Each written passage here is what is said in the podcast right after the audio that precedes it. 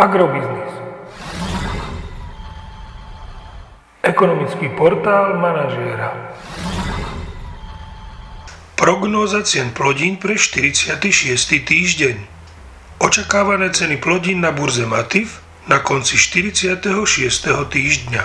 Pšenica 287 až 305 eur za tonu, kukurica 240 až 251 eur za tonu, repka 698 až 725 eur za tonu. Zdá sa, že fáza stabilizácia cien jatočných ošípaných je tu, pričom predpokladáme, že aj na Slovensku tento týždeň zostanú ceny bez zmeny. Konkrétne v intervale 1,24 až 1,33 eur za kilogram jatočnej hmotnosti. Agromagazín už tretí týždeň po sebe nemení svoj odhad nákupných cien surového kravského mlieka na mesiace november 2021 až január 2022.